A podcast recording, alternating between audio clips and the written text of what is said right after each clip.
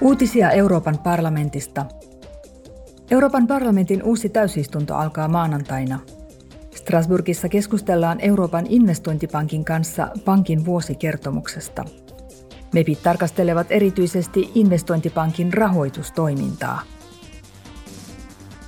MEPit käsittelevät maanantaina myös 55 valmiuspakettia – Esityslistalla ovat lisäksi keskustelu ja äänestys henkilö- ja kuorma-autojen latausasemien käyttöönotosta, ympäristöystävällisemmistä meripolttoaineista ja tiukemmista säännöistä teollisuuden päästöjen vähentämiseksi. Kansalaisvapauksien valiokunta hyväksyi tällä viikolla kantansa seuraamuksiin, joita jäsenmaille määrätään EUn pakotteiden rikkomisesta ja kiertämisestä – Siinä otetaan käyttöön yhteinen määritelmä rikkomuksista sekä vähimmäisrangaistukset sen varmistamiseksi, että rikoksilla on seuraamuksia kaikkialla EU:ssa.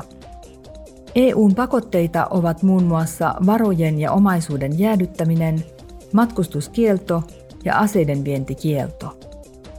Uutiset toimitti Euroopan parlamentti.